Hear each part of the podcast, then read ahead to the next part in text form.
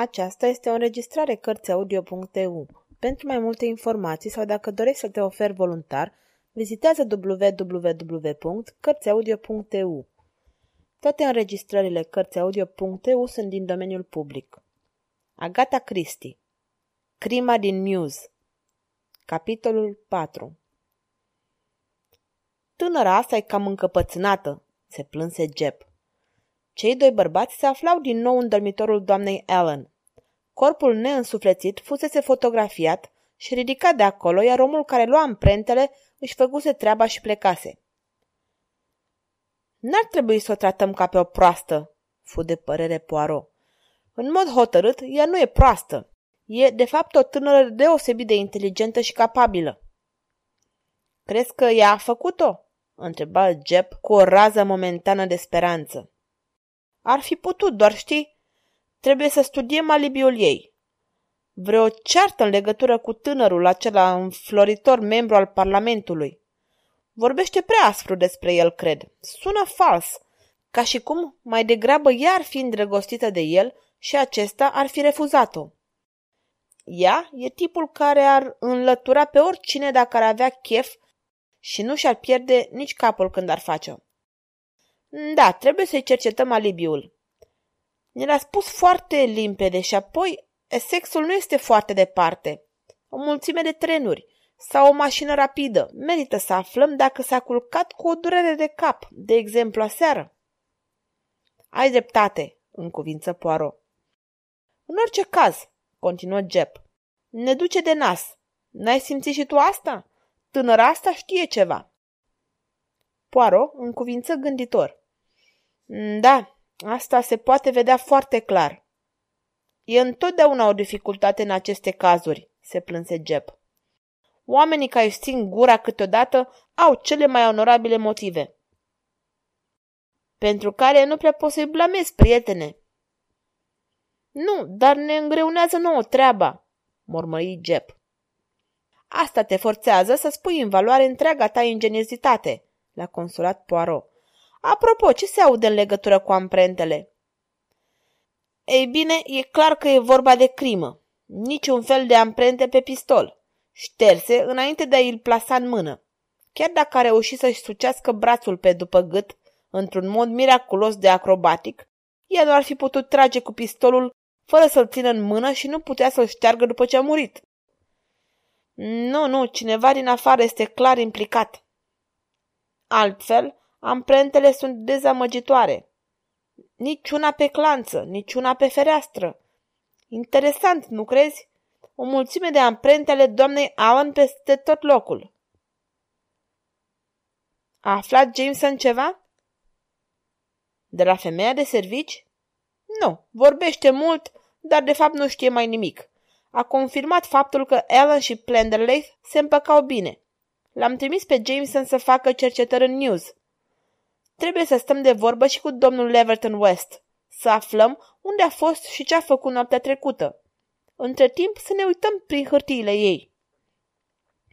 Se apucă de treabă, asta fără să mai adauge nimic, dar din când în când mormăia și întindea ceva lui Poirot. Cercetarea hârtiilor nu luă prea mult timp.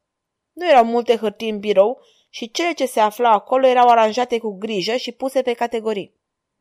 În cele din urmă, Jeb se lăsă pe spate și scoase un oftat. Of, nu-i mare lucru acolo. Chiar așa. Majoritatea destul de obișnuite. Bonuri, câteva note de plată neachitate, nimic deosebit de important. Chestii sociale ca invitațiile, biletele de la prieteni. Astea puse mâna pe o grămadă de șapte-opt scrisori. Carnetul cu bani și pașaportul. Te izbește ceva acolo? Da, ele au fost răsturnate. Și altceva? Poaro zâmbea. Mă pui la un examen? Ei bine, am observat la ceea ce te gândeai. 200 de lire scoase acum trei luni și 200 de lire scoase ieri. Și nimic la depuneri în carnetul de bani, niciun alt cec în afară de sume mici, 15 lire cea mai mare. Și am să-ți mai spun că suma aia mai mare de bani nu se află în casă. 4 lire și 10 șilingi într-o geantă și un shilling sau doi rătăciți într-o altă geantă. Cred că e destul de clar. Vrei să spui că a plătit suma aia de bani ieri? Da. Acum, cui a plătit-o? Ușa se deschise și intră inspectorul Jameson. Ei, Jameson, ai ceva? Da, domnule, mai multe. Pentru început, nimeni de fapt nu a auzit împușcătura. Două sau trei femei spun că au auzit-o pentru că doresc să creadă că e așa, dar asta e tot. Cu artificiile alea nu era nici cea mai mică șansă. Jeb mormăi. Nici nu credeam că e. Continuă. Doamna Ellen a fost acasă aproape toată după amiaza și seara de ieri. S-a întors pe la 5 după amiaza. Apoi a ieșit din nou pe la ora 6, dar numai până la cutia poștală de la capătul străzii Muse. Pe la 9 și jumătate s-a oprit o mașină, tip Standard Swallow, și un bărbat a coborât. A fost descris ca având circa 45 de ani, domn prezentabil, ținută militărească, pardesiu albastru închis, pălărie înaltă, mustață scurtă. James Hogg, șoferul de la numărul 18, spune că l-a mai văzut făcându-i vizite doamnei Allen și înainte. 45, spuse Jep. Nu prea ar putea fi Leverton West? Bărbatul ăsta, oricine a fost, a rămas aici mai puțin de o oră. A plecat la circa 10 și 20 S-a oprit în prag să vorbească cu doamna Ellen. Băiețelul Frederick Hogg se fuțea prin apropiere și a auzit ce a spus el. Și ce a spus? Bine, gândește-te la asta și dăm de știre. Și apoi i-a spus ceva și el i-a răspuns. Bine, la revedere. După asta, el s-a urcat în mașină și a plecat. Asta a fost la 10 și 20, spuse Poirot gânditor. Jeb se frecă la nas. Deci, la 10 și 20, doamna Ellen era încă în viață, spuse el. Și altceva? întrebă Poirot. Nimic altceva, domnule, din câte știu. Șoferul de la numărul 22 s-a întors la 10 și jumătate și promisese copiilor să aprindă niște artificii pentru ei. Aceștia îl așteptau ca și toți ceilalți copii din Muse. El le-a prins și toți din jur erau ocupați să le privească. Apoi toți s-au dus la culcare. Și nimeni nu a mai fost văzut intrând la numărul 14? Nu, dar nu spun că nu. Nimeni n-ar fi observat. Hm, făcut Jep. E adevărat. Bine, trebuie să-l depistăm pe acest domn militaros cu mustață scurtă. E aproape sigur că el a fost ultima persoană care a văzut-o în viață. Mă întreb cine o fi. Domnișoara Plenderleif ne-ar putea o spune, sugeră Poirot. Ar putea, spuse Jep întunecat. Pe de altă parte, i-ar putea să nu ne spună. Nu mă îndoiesc că ar putea să ne povestească o mulțime dacă ar vrea. Ce zici, poară, bătrâne? Ai rămas singur cu ea o clipă.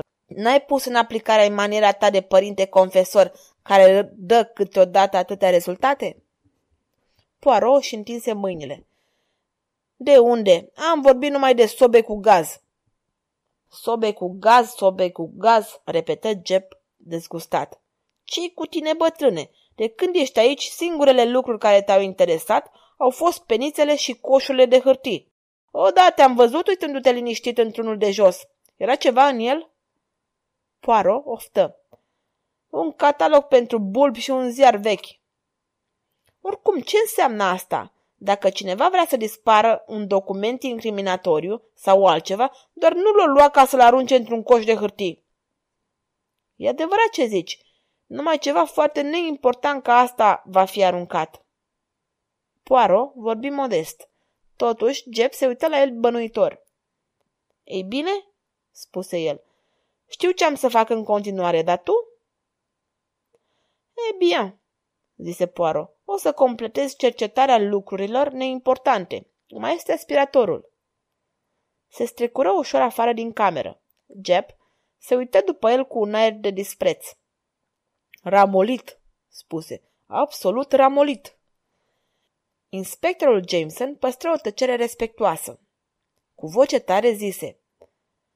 Acesta e domnul Hercule Poirot. Am auzit de el. Un vechi prieten de-al meu, explică Jep. Nici pe jumătate atât de blajin pe cât pare. Ai grijă. Oricum ne ajută acum.